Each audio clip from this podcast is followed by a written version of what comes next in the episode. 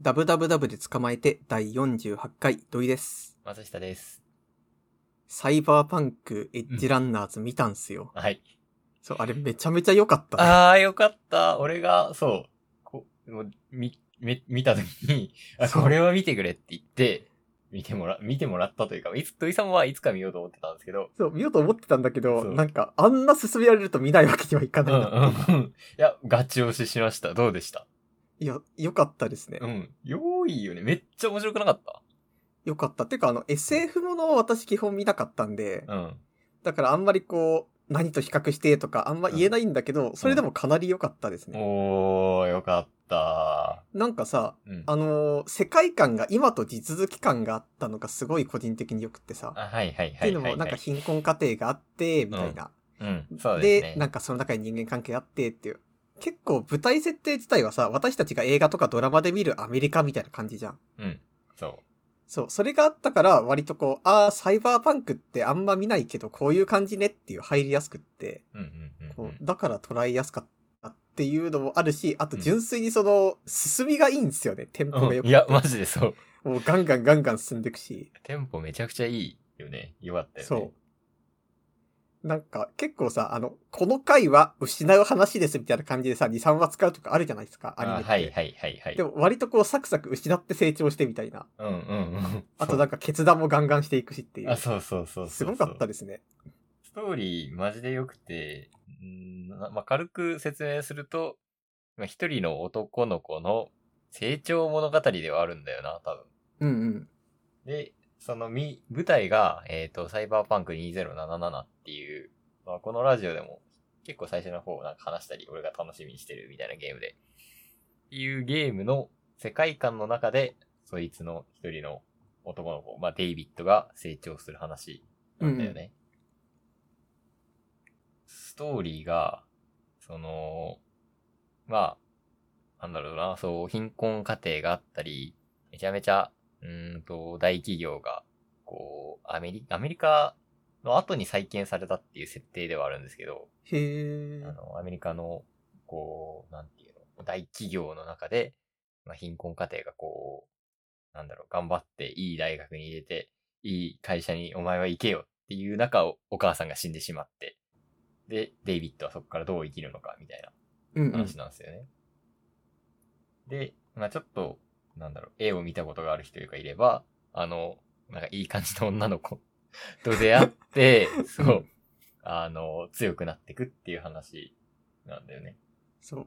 なんかさ、あの、まあ、それだけ聞くと実際、ああ、成り上がりの話でみたいなうん。感じになるんし、まあ、実際まあ、それっそう。ぽいっちゃぽいんだけどうさ、ん。割となんか物語の要所要所で、うんあ、自分が成り上がってくぞって思ってる界隈も、意外となんかてっぺん低いところにあるかもしれないみたいなのが時々出てくるじゃないですか。ああ、はいはいはいはい。なんか自分がすげえ憧れて、こいつすげえって思ってた人が、意外とこう、上から降ってくる仕事を、ガンガンこなすだけなんだけど、それとは別に、いやまあ金持ってるやつが正義なんだよって、うん自分を奮い立たせるために言ってるみたいな。そうだね。なんかこう、そういう、経済的な面でもそうだし、あとはなんか、それぞれのこう、心情的な方でもそうだしさ、みんなどっかしら悲しさをこう背負ってて、そう、そう。なんか爽快感のある話でもなかったんですよね。そうなんだよね。悲しい、基本的には、10話まで行ったら、まあ、ぜ全10話なんですけど、悲しいってなる。だよね。なんでこんな悲しい話がすごい面白いんだっていう。そうそうそう。マジでテンポが良かったっていうのはその通りで、なんか緩い、緩いところが本当に少ないし、うん。緩さはあっても、それは演出された緩さみたいうんうなんと。ころがありませんでした。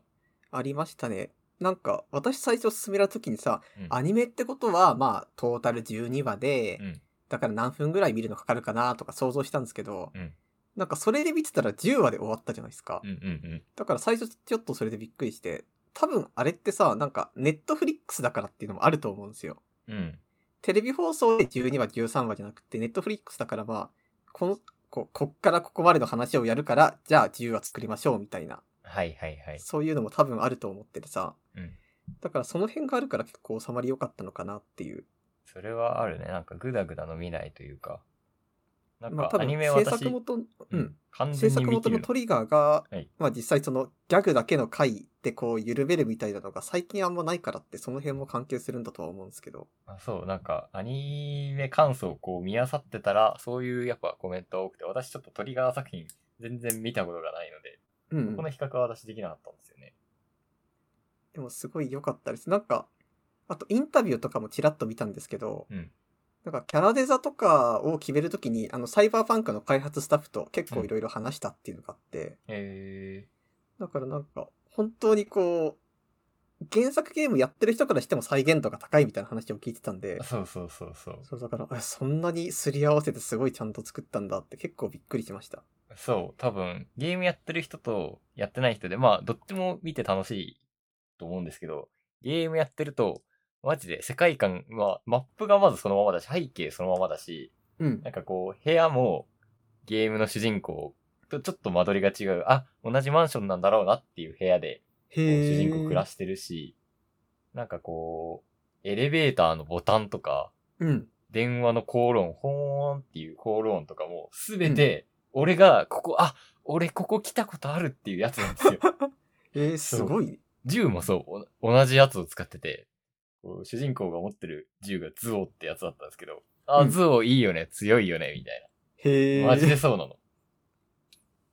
あの、ドクターにこう、インプラントを埋めてもらうわけじゃないですか。うんうん。そう、そうやってまあサイボーグになっていくんですけど、この、なんか、その、なんだ、リパードクって言うんですけど、リパードクも同じ人で同じ声優がやってるから、えあ、おリパートクってもともといるのあ、いるよ いるし、なんならあのなんか、謎に出てきた、あの、車の自動運転みたいな、デラマンガーみたいな、うんあ。ったじゃないですか。あれも、ちゃんとゲームで出てくるし、へえ。マジでね、全部見たことあんの俺、あそこの世界。それがね、本当に面白かった。いいっすね。なんか、そんなにこう、全、100%肯定できるアニメ化って正直ないんで、うん。なんか、羨ましいっていう感情が私はだいぶあります。本当にね、で、ゲームで聖地巡りできんのよ。 本当に。へえ。あの、ルーシーをちらっと見かけた場所とか、うんうんあ。の、ゲームやってると、こう、ロケットとか飛んでるんですよ。はい。あの、主人公があの、モノレールから見たロケットねっていうテンションの上がり方ができんのよ。うん。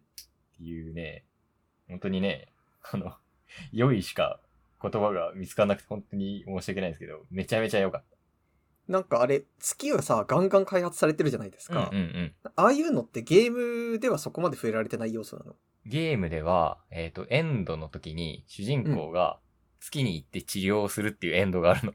へえ。だから月なんだと思う。あそこは、そう、まあ正直月じゃなくても良かったわけじゃないですか。私、なんだろう、うんなん月に一緒に行けなくてごめんなだけどさ、うん、なんだろう、そこは火星に、 火星に一緒に行けなくてもごめんなでもいいし、うんななんだなんだろう、日本、日本に一緒に行けなくてごめんな、でも、なんでもいいわけ。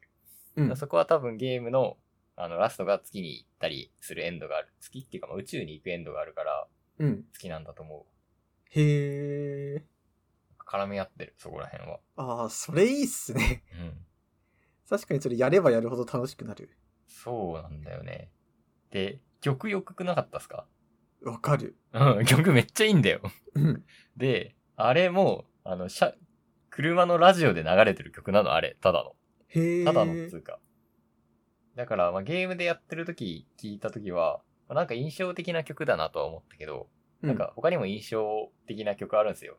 なんだっけあの、ポップオンっていう、な日本語の、あれ、かい基本的には英語のゲームなんで、英語の、まあ、曲が出てくるわけですけど、うん。日本、あ、あの、デスストの星野源の曲が入ってたみたいな感じで、あ あ、なるあほど。の、そう、あの、ラジオがこう流れてくるんだけど、なんか、ゲームしてた時は、まあそんなに、あの、深い意味もなく、ただ、まあ何回か流れてくるから、あうんこういういい曲だなと思って聞いてたけど、アニメ見たら、もう、ルーシーの曲やんっていう、ことになるわけですよ。いいっすね。なんかこう、いうマジで、うんちゃんと作られてるっすね。そう、そう、多分ゲームを相当やって、作られたんだなっていう。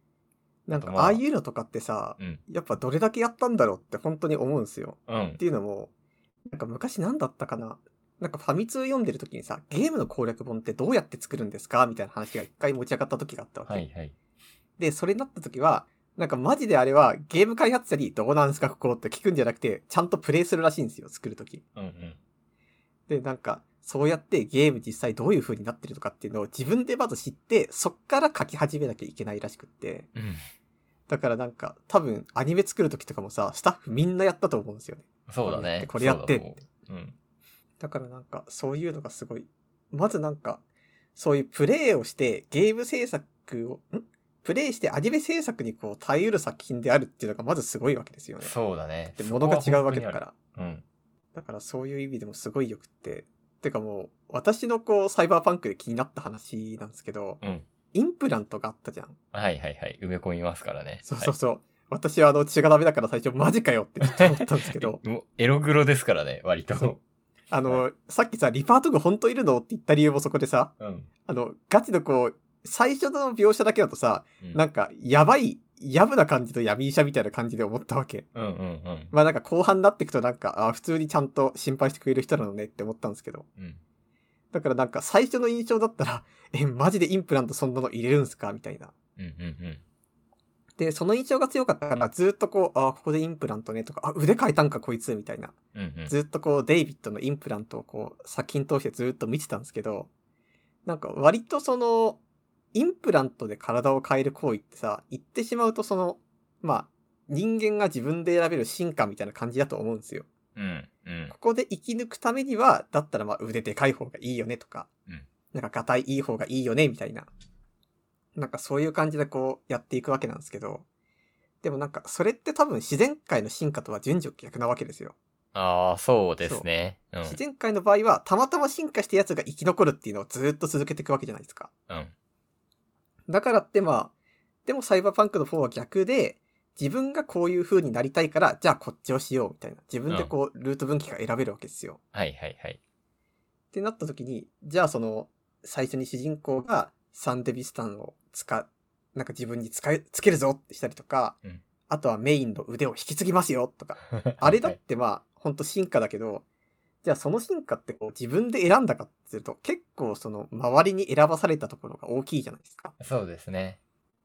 結局その、母親がこうデイビッドの学費のためにサンデビスタンを用意しましたよってしたから、結局あれはこう母親が夢のために用意したわけだし、うん。メインだってさ、本当だったらその、まあメインのこう、心の声みたいなのを俺たちがこう見た限りでは、こう、成り上がってやるぜ、じゃないけどさ、うん。なんか強い自分になろうとしたわけじゃないですか。そうだね。 そう。で、それもこう、デイビッドがこう、引き継ぐ形でやって、まあ、それの延長でこう、体もすげえでかくなっていったわけじゃん。はい首太いし、こう、なんか大胸筋とかドンとなってるし。はいはい。っていう風になってて、なんか本当にその、自分でそこまでなんか、何かしらを決断してるわけではないのに、あそこまで行くことができるんだなっていうのが、俺は結構、なんだろう、共感とかはもうほ全然できなくって、ただこう眺めるだけみたいになってたんですけど、うんうん。なんかそれが逆に良かったんですよね。ちょちょっとこう置いてみれるっていうか。うん。確かに共感するアニメじゃないうん。よね。なんだろう。ゆるキャン、ゆるキャンをちょっと出すのは悪いけど、ゆるキャン見てキャンプ行きたいってなるけど、サイバーバンク見てインプラント埋め込みてえなとなんないし。うんそう。そう。で、なんか、マジでこう、最後の方でリパート君がさ、語り継いでやるよ、みたいなことを言うじゃないですうんか。うんうん。こう、まさにこう、俺たちもそうなわけですよ。そうだね。語そうりだ継いでね。やるよ。はい。で、まあ結局その、もう最後の最後ですよね。あの、サイバースケルトン使うぞっていう時にさ、うんまあようやくこう自分で選ぶわけじゃないですか。うん。あれもまあ、偽ルーシーにこう、そそのかされはしたけども、まあ一応なんか最後の方でルーシーがスケルトン使うのを止められないとは思ってた、みたいなこと言ってたから、うんうん。まあ多分あそこは自分でようやく選んだろう、選んだんだろうなっていうそうですね。そう。で、まあその結果、まあ、ルーシーを守りたいっていう風な形で進化したけど、まあ結局あれがこう、まあ袋小路だったわけですよ、進化の。うんうんうん。これだけこう、自分の望んだ方向性で進化した結果としても死ぬしかないみたいな。うんうんうん。だからなんか、マジでこう、自分がこう、いい方にいい方にとか、夢の方に夢の方にっていう風にやっていくことが、そのまま明るい未来に行くわけではなかったわけじゃないですか。うんうんうんうん。だからなんか、そういうところが結構個人的には好きで、多分なんか、結果としてこう、いい方にいい方に選んだとしても、なんか、納得が最終的にどうなるかみたいな結論にしかならないと思うんですよ。うん、うん、それこそあの、キウイだってさ、こう、自分がこう、相手を騙してでも、まあ、いい方に行くぞみたいな感じで、こう、騙したけど、最終的にうまくいかなかったけどさ、うんなんかそれだってこう、 あの人の場合は、まあ、インプラントとか使うっていうよりは、こう、自分の頭で考えて行動するっていう方だったから、ああいう風になっただけであって、多分同じなんですよね。インプラントを使ったデイビッドは、こう、まあ、戦いの中で死んでいったわけですよ。進化の袋小路として。うん、うん。でもキウイの場合っていうのは多分こう自分の知力でずっとやってきてその知力でどんどんどんどんこういい方を選んだ上で袋小路になってしまってうん、うん。だから割とあの世界ってこう俺たちが見るだけでだけでは選択肢すげえたくさんあるように見えるんだけど意外とこう単純なんですよね終わり方も生き残り方もそう、そう、そう。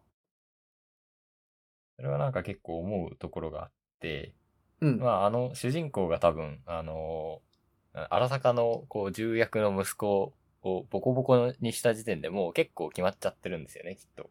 うんうんだから、なんだろう、こうすればよかったっていうストーリーの、なんだろう、教訓みたいなものって少ないんですよね。そうそうなんだよねそう、教訓少ない。だだかっらてそれあがあなる結しかないみたいな構、そう、ゲームみたいだなって私思うんですよね。うんなんか、アニ、まあ、なんでしょう。アニメでも結構、なんだ、見て役に立つとかさ、教訓があるアニメって、まあ、好まれるけど、うんそうではなくて、こう、ゲームみたいにプレイしたら面白いみたいな感じ。うんうんうんうん。でも、なんだろう、別にそれは悪いことではなくて、なんだろう、一個のこう、ストーリーがバーンって流れてくると、こう、なんだろうな、純粋に俺たち楽しめることができるっていう、あの、いい例だと思います。なるほどね。なんか、本当にさ、その、まあ選択肢がないっていうのは本当にそうで、うん。なんか最初のさ、あのーなんかストーリーがこう結構、なんていうか、よ脇道それなかったみたいなところともつながるんですけど、うん。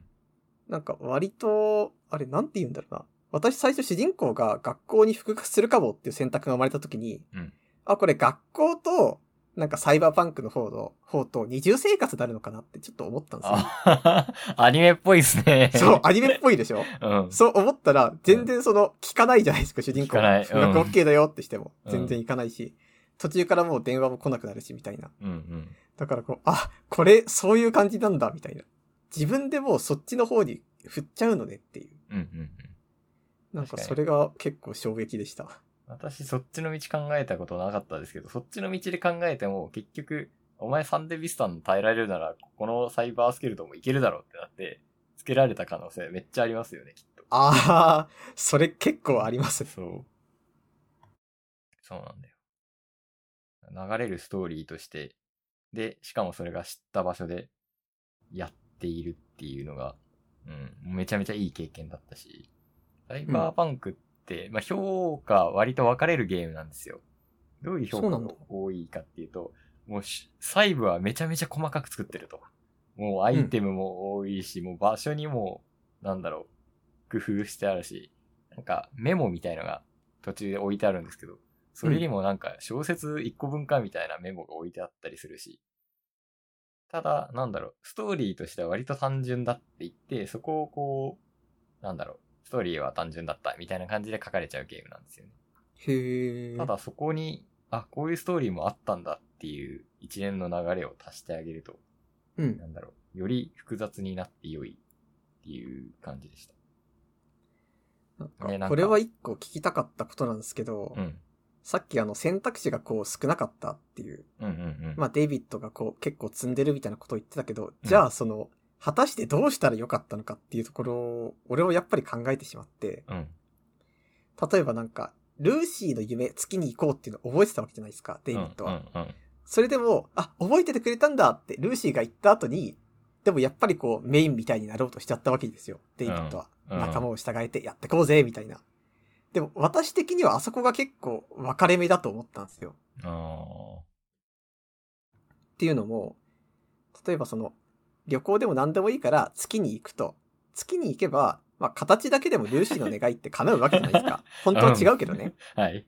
月にこう、観光で行ってうん、地球にまたピューンって戻ってきてもさ、また同じ日常ですよ。うんそれでも、まあ、デイビッドって基本のスタンスがこう、自分の夢がなくて、で、まあ、こう、それこそ他人の夢みたいなのをインプラントみたいな感じでこう自分に埋め込んで、こう埋め込んで生きてきたわけじゃないですか。あはい学はいは校いもサイバーパンクの生活もっていう風に。うんだから、形だけでもルーシーの夢を叶えるっていう、そこで、なんか人の夢でも、形だけでも終わらせることができるっていうのを学ぶチャンスはあったと思うんですよ ね。うーん、まあね。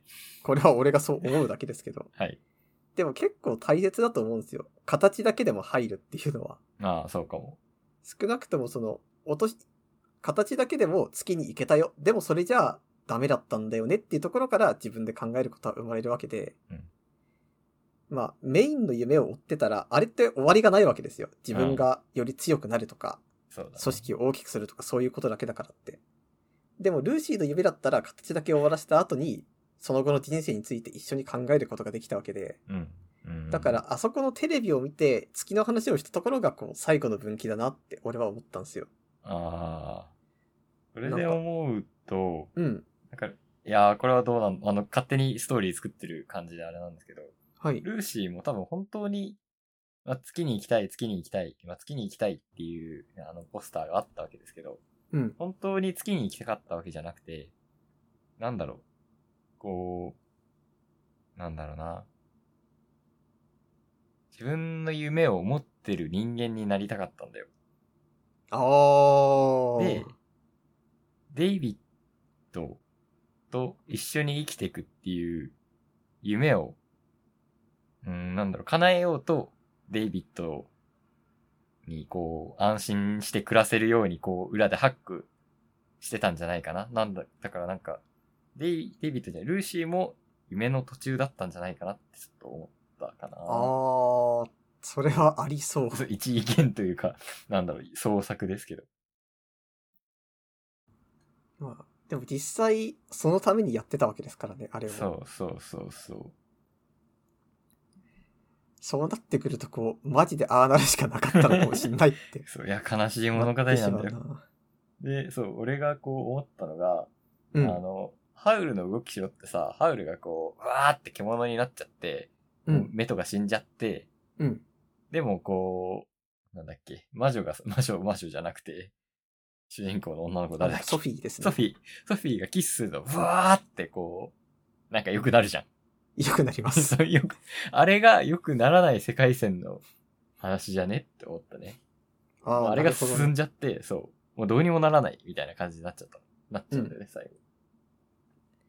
確かにそうですね。うんまあ、魔法はなかったわけですから。そう。魔法を解けなかったみたいな。もう、進んじゃってたみたいな。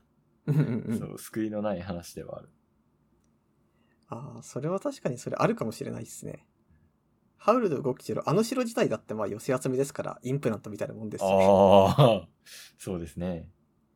確かにそうだな。あの、 そのつながりだとさ、その、ハウルのカルシュアーというところの運転手のおっさんがいるわけじゃないですか。 いるね、うん。私、あの人超好きなんですよね。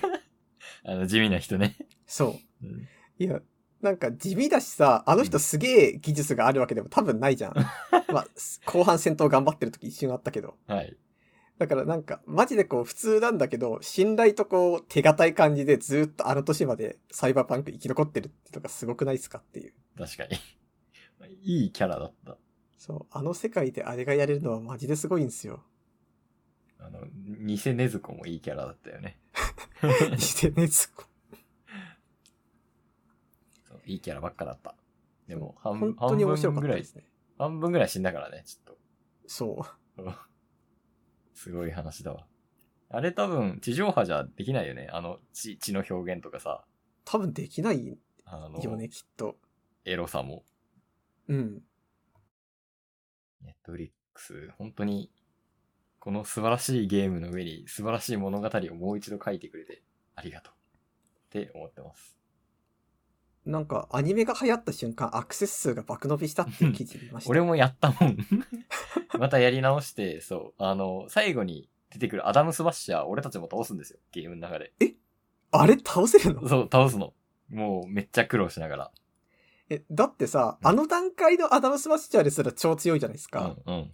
ゲームってあれ多分、幸いエッジランダーズの後だよね。うーん、前ですね。前か。うん。でも強くないそう、めちゃめちゃ強い。めちゃ苦労して倒す。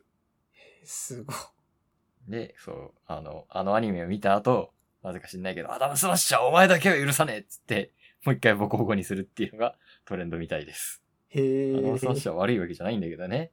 あの、ベッランナーズと。あそんな感じで、そう。しかもなんかゲームでアップデートが入って、うん。あの、デイビッドが着てた服とか、うん。あの、偽ネズコが持ってた銃とかこう、拾えるようになるのよ。へー。マジで熱。いね。本当に。いいね、それ。あれ、デイビッドの服さ、普通にかっこよくないですかかっこいい、かっこいい、馬鹿にされてたけど。てか、まあ、なんだろう、ああの世界では、例えばお母さんが、まあ、消防士じゃないけど、消防士で、あ、お前消防士の服着てんのかよ、みたいな、そういうあれなんでしょうね。あおあ。母さんの形見の仕事着だから。うんうん。給食服、ん給食の白衣みたいな感じなんじゃないですか、知らんけど。でもかっこいいと思うけどね。あれ、かっこいいよね。かっこいい。なんか、あんな服絶対ないけど、着たいもん、俺ちょっ と。うん。あれ、本当に、あ、かっけーって思いました。冬服あれにしよっかなって。いいよね、あの襟がさ、バーンって出てくる感じ、いいよね。そう。かっあこいいれ、わあれ現実で着らんないなって思うけど着たいんですよ ね。あルーシーの服とかもね、現実であんなのいないですから ね。いやルーシー、めちゃめちゃいいキャラだ、書き方だったわ。あれ、思ったんですけど、サイバーパンク世界ってさ、うん露出が激しかったりとか際どい服多いじゃないですか。うん。あれ多分なんかインプラントが増えることによって、なんていうかその、生身の体との境目がこう、てか生身の体が減ることによって、こう露出に対するけあの警戒心とか さ、あれがちょっと薄くなると思うんですよ。ああ、まあ、あり得るね。だってこう、いや、え腹出てるけど生身じゃないし、みた いな。この腹筋はね、これインプラントなんですよ。ちょっと恥ずかしくないわけじゃん。 うんうん。少なくともそのかっこいいと思ったものをつけてるわけだからって。そうだね。 だから、それでやっぱり、こう、露出激しいの OK になってるんだと思うんですよ。そうかもしれねじゃあちょっとゲームつながりでもう一個話していいですかね。え。はい。最近スプラトゥーン、まあやってるわけですよ。前回も話したけど。うんうん。で、やってるんだけどさ、あの、私2の時にはずーっとこう楽しい楽しいでやってたんだけど、うん3になってから時々こうイラッとする場面が出てきてしまって、おー。これいけないなって思うんだけどう、ん。なんか、これなんでこんなイラつくんだろうって考えた結果としてさ、 うん。なんか立ち回りを私が覚えちゃったっていうのがあるんですよね。うんうん。例えばなんか、え、その方向から行っても無理じゃないですかっていうところにこう、味方がこう、私以外全員行くみたいなうん。やつがあったりとか、あとはその、スプラトゥーンってカモンっていう、自分をこう、自分の方来てくれっていうやつがあるんだけど、あはいはいはい。なんかそういうの出した時にこう、ガン無視されたりすると、ちょっとみたいな。 おー、あー、味方にイラつくタイプなんですね。そうです、私、やられて、ムカつくはあるけど、味方はまだ多分成熟してないからないないな。だから、なんかむしろこう、敵は、あ、うまいなって思うんですよ。ああ。でも、だから、なんか、これいけないなって思うんだけどさ、うんやっぱり一度そういうの、怒りもさ、やっぱりそういう回路ができちゃうと、切り外すってできないんですよ。まあ。だからなんか、例えば立ち回りを覚えて、それに対して不満が出ましたっていう、うんうんうん。そういうのを一度覚えちゃうとさ、まあどうしたってその、消そう消そうと思っても消せないわけですよ。あまあね、そうだね。だからこう、 自分が、あ、今のは自分が悪かったなって思った時に、口に出すようにしてます、最近 は。あーこれ私悪かった。ごめん。ああ、まあ大事っすね。あーここ気をつけるわ。とか、うあ、んそっち行ったよ。とか、うんうん。こう自分がこう口に出して、なんていうかそういうイラつくんじゃなくって、もっとこう協力する方に寄せていこうっていう。あーまあ、いい心遣いですね。 大パンしましょう、大パン。いや、それはやっぱ受け入れられない受んでけす入れられないんですか。大パン気持ちいいんじゃないですかね。いや、でも本当に難しい、難しいんだよないや、でもわかるんですよ。そのマップを見てると、あ、君はこっちに行ってこれがしたいのね、みたいな。うんうん。わかるんだけど、でも今それじゃなくないっていうのを俺は思っちゃう。けど多分周りもみんな思ってるんですよね。それはね、ガチマッチでやっぱ思うんですかガチマッチのチャレンジですね。ああ、なるほどね。そう。いけないなって思います。いや大パンして発散させていきましょう。あれって発散になりますなると思うよ。いや、俺最近大パン始めたんだけど、え、 そっちも苛立ってるんじゃないですかいや、いらだって敵にやられたバーンですよ、やっぱり。なるほどね。あの、ガンダムの操縦席で、こいつって言ってるのと、こう、近い。 ああ。そうでもなんか敵にやられたってことは、俺の位置取りが悪かったんだから敵うまいなーってなるんですよ。あー、あー、なるほどね。そう。ああ、でもそうなると結局味方にイラつくのも違うんですよ ね、きっと。味方だって同じことを思ってるんだから。敵がうまかった。あのね。FPS 名言というか、まあ、FPS 発言として、はいなんかこう、味方はこう、同じチームだけの敵っていうかなんだろう。と思えみたいな、なんだろうな、えっ、と、同じ目的は持ってるけど敵だよみたいな、そういうの言いませんああ、なんか聞きますね。そうそうそう。だから目的は同じだけど、敵なん だよ。そう思って接さ接さないと。これは4なんか人ぐらいだとね、ちょっと味方だよな、やっぱり。そうなんだよ ね。むしろその味方がどういう攻め方が好きかを瞬時に見分ける能力みたいなのをこう身につけた方がいいのかもしれないですね。あーカバーに入ってあげるっていうことだよね、それ。そうそうそう。それしかないよなぁ多分なんか、それこそ APEX だとあんまイラつかないわけですよ。もうよっぽどのことがない限りは。あ、そう、え、それは何の差ですか ?Apex も割と味方重要なゲームだと思うけど。 APEX の見方はなんか、勝手に進んでいった時にもさ、うん。なんかある程度打ち合いがあるわけじゃないですか。うん。だからこう、カバーが効くし、なんかな味方が被弾しても、じゃあ俺カバー入るわとか。ああ。できるわけだからキルタイムが長いから、なんだろう、リカバリーが効くっていう感じかな、それは。で、リカバリーしてると、うんある程度その協力感が生まれるわけですよ。うんうん一緒に回してこうだもうどうしようもなくなったけど。うん。なんかそういう、きちんと俺は自分の仕事をするし、味方が突っ込んでにしても、味方は味方で今仕事をしてるっていうのがわかるわけ。うんうんうん。確かに、ね。でもスプラトゥーンの場合はそれが難しいからって、どうしてもなんか死んだことだけが見えるじゃないですか。うんうん。なんか、だからこう、想像力を働かせづらいっていうのがあるんですよね、きっと。なるほど。だから、私の今後のスプラトゥーンの課題は、こう、イラつくのではなくって、もっとこう、味方のことを想像する想像力ですね。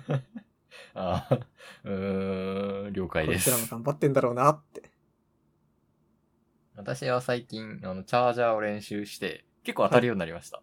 おツイー、いッいタっーすでね。クリップ上げたんですけど、み見てくれました え、見て ない。後で見とく。あの、な何連かキルしたのを上げました。えあれ気軽、にクリップすごいね。あげ、私自分の作ったことないです。え、嘘、長押しでできますよ、でも。簡単ですよ。ああ、あれねそう。でも作ったことはないな。チャージャーで、あの、前にたまたま二人敵がいて、二人キルとかなった時、うおあーいいね。あのクリップ上げたりしました。面白いです。じゃあ、クリップ上げてみよっかな。 ぜひ。あの、味方、この、えこういう行動をしてはいけない味方集みたいな感じの、 あの、めっちゃ、なんだろう、アンチコメが湧きそうなクリップ上げてください。絶対に嫌です。でも多分ね、味方がこう、なんかで死んだら、目の前で死んだ時は大体納得してるんですよ。うんうん。ああ、これは仕方なかった、みたいな。なぜなら自分も死ぬから、その時。うんうんうん。だねから遠くでき死んだ味方にイラつくわけ 遠くって いうか、例えばなんか、うん明らかに敵が3人いるのに、あーあ、ジャンプで。飛んでいくみたいなあ、。なるほど ね。はい。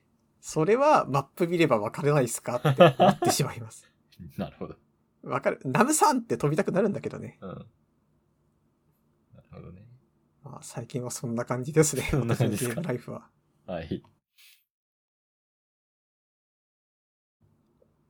まあ。あとはまあ、ネットフリックスをこう、サイバーパンク見たってことは契約したんですよ、私。うん。だからまあ、最近はね、ちょっとその辺の新しい作品見たいなとも思ってて。今日も収録が始まるちょっと前までは、あのージョジョを見てました。ああ、ジョジョなんか、でも俺にもなんかサイバーパンクを見たあなたにおすすめでジョジョ出る。え、そうなのうん。全然違うだろうと思うけど、なんか90何パーセントの確率で面白いと感じるみたいな言われる。そうなんだ。どうですか、ジョジョは。なんか、こう、勢い似て、いやでも似てないよ な。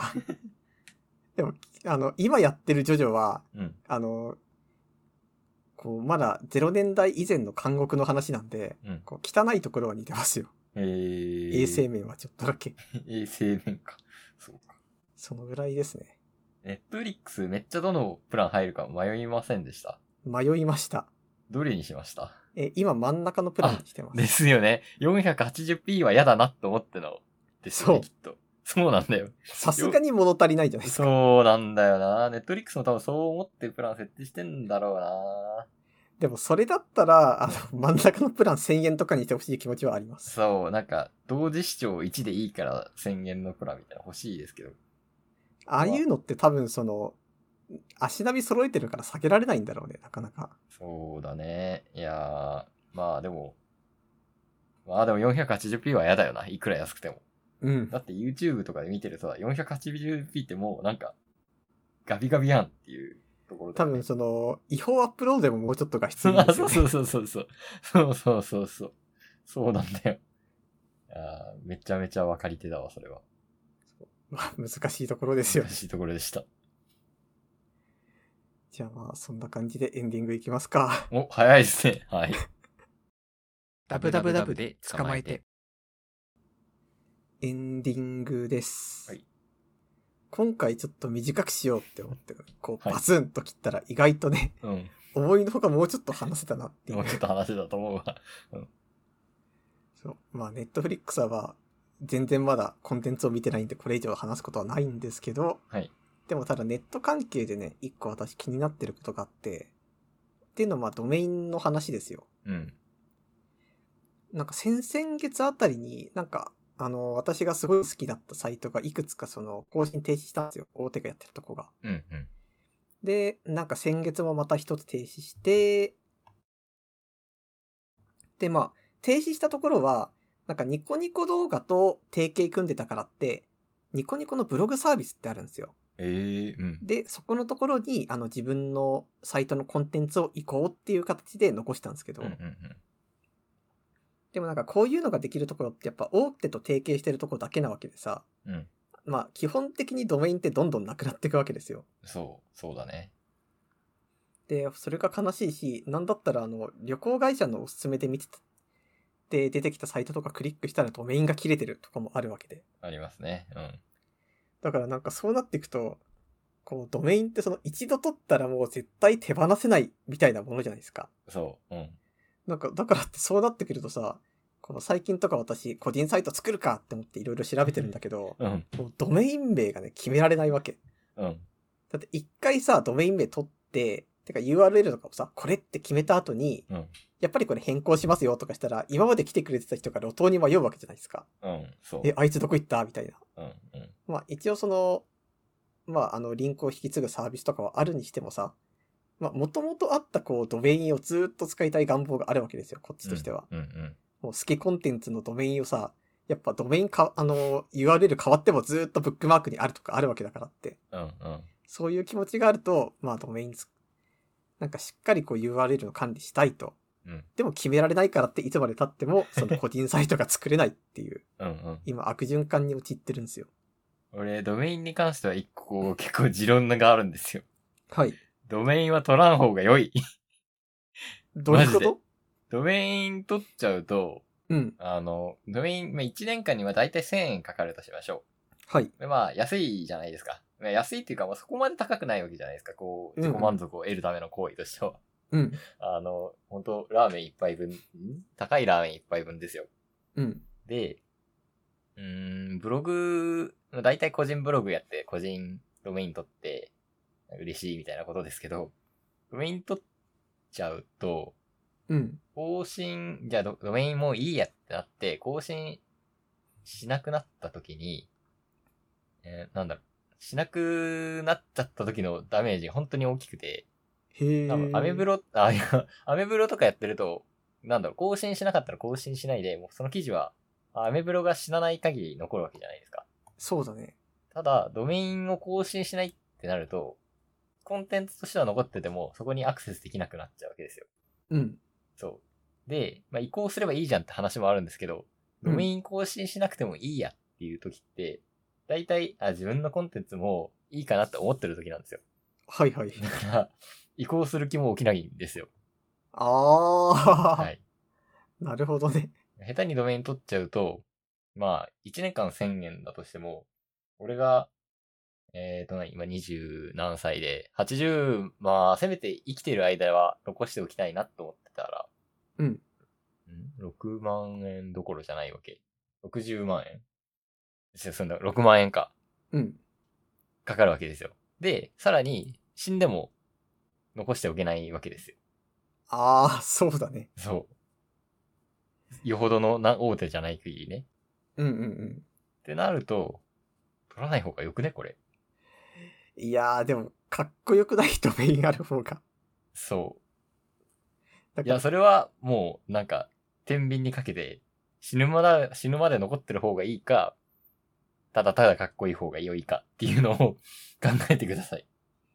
なんかそれこそさ、なんうんか引き継ぐ意義があるコンテンツを自分が作ってたらありだと思うんですよ。うん、うん。例えば、なんだろうな。絶対さ、例えば日本気象台とかがさ、持ってるドメインって絶対引き継ぐじゃん。はい。なぜならこうなかったら困るわけだからうっんて。うん。でもさ、俺たちのサイトの場合はまあ引き継がなくていいやって思ってしまうわけじゃん。うん。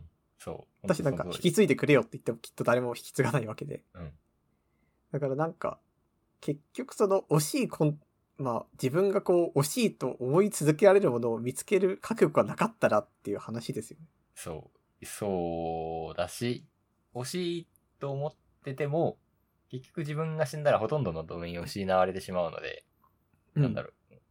うん。あの、覚悟、覚悟した方がいいというか、なんだろう、消えるものとして買わないといけない、買うときに。かっこいいで買うだけじゃなくて。これ逆にさ、うん。新しいサービスとしてさうん。例えば今ってあのウェブアーカイブがあったり、うん。あとはそのウェブ魚拓とかあるじゃないですか、あ、あはいはい。あいうのってさアーカイブの方は無作為に取るしうん。魚拓の方はこう人がこれだってしないと取らないけどさ、うん逆にそのもう俺ドメインどうしよっかなってなった時に、うんあなたの今までのコンテンツをこっちで保管しておきますよって いううん。見える形で残しておきますよみたいなサービス流行ったりしませんかねうーん、まあ、欲しいよね、そういうの。でも、すなんか都合よく見つけられにくいサービスになるから、できるだけ、あ、ここは残ってそうだなっていうサービスにかける方が本当にいい気がする。ああっていう、それって私結は、局そ、うん。うん、あの、paypaypay.com っていうやつを捨ててしまって、はい。そう、paypaypay.net を買った人間なので、はい。よくわかる、本 当に。だから、ドットネット、俺のペイペイペドットネットも、80、俺が、あれ1年更新で、まあ、10年くらいお金多分払えるはずなんですけど、払ってないし、うん。まあ、手放さないようにしようとは思うけど、なんだろう、結構生きにくいコンテンツなんですよ、やっぱり。だから、なんだろうな。だから、ダブ、ダブツカもドメイン買ってないじゃないですか。そうだね。そう。で、か、買うこともできる、できるんですよ。まあ、ダブダブ、うんダダブで捕まえてドットコムとかあったら、まあ、ちょっとかっこいいじゃないですか。うん。ただ、買わない方がい い。これは、もう、いやうんこれどうなんだろう。逆にさ、買えば俺たちどっちも死んだ時ちゃんと残らずに終わるわけですよ。うん、ここで。うん。むしろそっちの方がためじゃないですか。いやいや、残しておきましょう。GitHub が、GitHub っていうサービスで今管理してるんで、GitHub が死ぬまではあっていいよ。って思うよ、俺。まあそれなんか諦めがつくみたいなことでしょ。 どちらかというと。うーん。あの GitHub がなくなるようなことがあったらもう仕方ないみたいな。あ、そうそうそうそうそう。ドメイン買っちゃうともうドメイン買わなくなった時点で終わりですからね。なんかかっこいいさ、ポッドキャスターさ、ドット FM とか買ってんじゃん。うんうん。あれめっちゃ高いんですよ、確か。へえ。 2万ぐらい。らいするんじゃないかな、1年え。そんなにそうそうそう。ちょっと適当かもしれないけど。確か1万円ぐらいするはず。少なくとも。それは高い。 そう、だから、買わん方がいい。 ダウ、ダウ使うも一生、あの、独自のメイン買わないつもりだよ、俺。えじゃあ、デジタルタトゥーになんないように頑張んないといけないですね。そう。これは前も話したかもしれないんだけどさ、うん。うん。私、あの、よく行くサイトの一つに、なんかインターネット上のなんか写真をこう一覧で見れるサイトっていうのがあるんですよ。うんなんかそれはまあ全体的に多分フィルムカメラとかをデータに起こしたみたいな感じのこう4対3の写真がバーっと並んでるサイトなんだけど、うんあの Yahoo のブログサービスが消えた時に一回すごい数消えたの、バーって。うん。多分半分いかなくても3分の1は確率に消えてて、うん。だからそれこそその独自ドメインの人も消え、あとだ。なんかそういう、ヤフー、ヤフーのさ、あれが消えるなんて誰も思わないわけじゃん。確かになうんで、それも消えてるから、結構選ぶの難しいですよね。いやー、マジでそうだね。まあ、アメブロはまだ残りそう。芸能人がみんなやるから。はい。だし、FC2 とかもまだ残ると思うんですよ。他で、あの、収入とかあるわけだから。うん、うん。怪しいけど、なんか、な残るか。 FC2 どうだろう法が変わったらなくなったりするかもしれないな。そう。いや、だって法に潰されるとかあり得る未来ですからね。でも、ハテナも私はちょっと危ういと思ってます、ちょっと。まあ、そう、そんなこと言っそう、そうなんだよな。結構信頼できるの少ないよね。だから、マジの画像とか残したいってきたんだったら、Facebook と Instagram かもしれない。そうか。まあ、そうだね。まあ、Google も、Google もサービス終了壁があるからな。スタディアとか終了してるし。それか、逆にさ、例えば Amazon とかにやってもらって、うん。で、Amazon ってもう確実にさ、その、家族で誰かしら入るじゃないですか。うん。だから家族で Amazon に加入してもらって、自分が亡くなった後も娘とか息子は引き継いで、みたいな。うん。ずーっとやっていくことに残りますよ。いやーまあ子供にブログ読まれるけど。いや、難しい問題だと思うよ。 どうなんだろうね。絶対残したいものって、で、それがまあ写真とかだったら印刷して撮っとけなんですけど、うん。インターネット上にず一うーん一生残したいものって、あとどうすればいいんだろうね。自宅サーバーだって、何自分が死んだら終わるわけじゃないですか。そうでだね。 AWS とかも、あのーサービス料払わなかったら終わりと。うんうん。どうすればいいんだろうね。あ、あ、ウィキペディア。じ もう偉大なことでウィキペディアに残す とか。するしかない。なるほどねうん。でもそれ、あ、ブログがそのまま載るぐらいの偉大なそこうと。そうそうそううそうそう。え、でも編集されますからね、ウィキペディアの場合は。そう、そうか。マジで、いや、残らないんじゃないかな。大、大学とかじゃないですか。大学の謎ディレクトリーに入れとくとかじゃないですか。あだから謎の PDF とか発掘するじゃないですか。ああいうのってどう、どこに残ってるんだろー、私それ系で一個思ったことがあって、うな。確かあの、日大、違う、大正大学、どこだったかの大学が、うん。うん。あの、同人誌とかも全部収蔵するっていうのをやってるんですよ。ええー、うん。だから文学フリマとか出た同人誌も、その大学に寄贈するっていうチェックやると、え、その大学にしまわれるわけ。めっちゃいい、それ。そう。だからそれを利用するのありだと思います。ああ、じゃあ印刷して印刷物にしとくんだね。そじゃあ、ダブツカ印刷しとくか。うん文字起こしして。そこまで残したいと思ってないけど、あの、 思うじゃん、でも。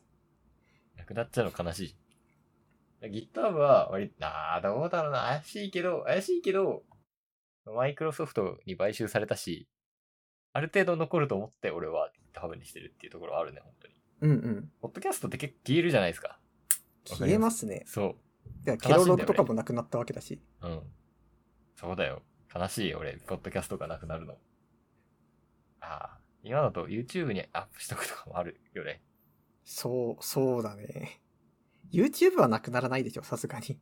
うーん。でも、昔、あの、なくならない、絶対なくならない、もう最世界最強だと言われていた。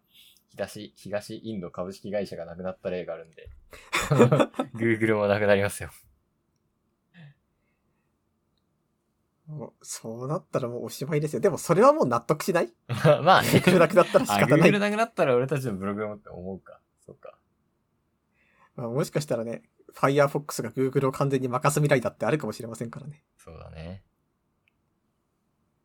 まあ、それは本当に見てみたいな。ああの、コン欲テしいンっすツね。コンテンツというか、ほ本保存の話からなんですけど、はい。あの、いや、これはもう完全にネタバレなしで話す、話したいけどどうだろうな話すんですけど、あの、小説はすずめの戸締まり読みました。おう出てるんですよー。出ちゃってるんですよ。早くない出るの早い。そう、前多分同時だったと思うけど、うん。まあ多分映画が今回遅いから、小説の方が先に出そうっていう判断だったのかなわからんへけど、出え。てたから読んだ。どうでしたうーん、ネタバレどんぐらいまで許せるうーえ、まあなんか、物語のうん 本筋はやめてほしいみたいな。本筋やめるか。あー、なるほどね。名前はスズメって言います。なるほど。そう。で、あの、椅子が動きます。はい。これはあの予告編で出たやつですね。予告編まででいきますか。うん。あの、前も確か、前もそういう感想言ったと思うけど、あの冒頭20分ぐらいで、あ、ここ予告編で見たことあるやつが、っていうだいやつが大体消化されるっていうパターンのやつでへしえ。て、でそうだなぁ本筋なしだとまあそこくらい かな。あの、言えるのは、あの、なんだろう、秒速 5cm2 を見に行ってはいけないっていう感じかな。へえ。ただ、君の名は2ではある。と思う。そうなのうん。君の名は大好きな人は、どうだろうな。君の名は2を見に行くといいと思うよ。わかった。あ、これ聞きたいんだけどうさ、ん。君の名は来て天気の子来てって世界観繋がってるじゃないですか。うんうんうん。同じ世界なんですかあ、多分同じ世界、あの、現代日本、ちゃんと。そこわはかり変ましたわらん。上がるたとか言ったり しない。あ鉱石ラジオも出てこないと。そうそうそうそうそう。そこにハマってるんだなっていう感覚はあるね。なるほど。あのストーリーとしては、まあまあまあ、あ の、あなポスト君の名はとして非常に面白いんじゃないかなと思 う。どんだけ上からの目線だったっていうんだけど。まあでも映画楽しみになるような内容ではあった。あ、それはいいですね。あで、れあの曲がまたラッドウィンプスらしいんで、うん。あまたラッドウィンプスかって俺は思っちゃった。 そんなところかな。まあ、ずーっとラットですからね。そでも、そろそろ夜遊びとか来るかもしれませんよ、次う。。あー、そうね。夜遊びでもいいよ。夜遊びの方、夜遊びと、どうだろうな。ワットインプス系だからな。 もっと坂本龍一とか来ねえかな。まあでも、来てもおかしくないおかしくないよね。可能性ありますよ。それこそさ、あの、ワンピースの主題歌って、小田一郎がこの人にやってみたら結構趣味が反映されるんですよ、主あ題歌。そうなんだ。そう。だからって、新海誠監督だってさ、あんなその、こう、パーソナリティと映画の内容が結構リンクしてるじゃないですか、あの人は。うんうんだから意外と、新海誠が坂本龍一に爆ハマりしたら、うんう ん。うん。そうだよおね。願いしますってなる可能性もなくはない。そうだよね。ガンで死にそうだけど、早めに頼むぜ。こんな感じかな。 ほぼネタバレなしでした。大丈夫わだっかたかりなまし。た。はいえーでも、また冒頭20分で予告使われるってなると結構緊張しますね、見るのあー、そうだね、そうだね、そうだね。楽しみです、私は映画が。あれ、いつでしたっけ11月11日ですおおもうすぐ。ね。 もうすぐ、そう。もう一ヶ月1ヶ月ぐらいだもんね。うんじゃあ、まあ、見たらまた話しましょそうですね。う。えーじゃあ、メールアドレス読もうかな。えーメールアドレスは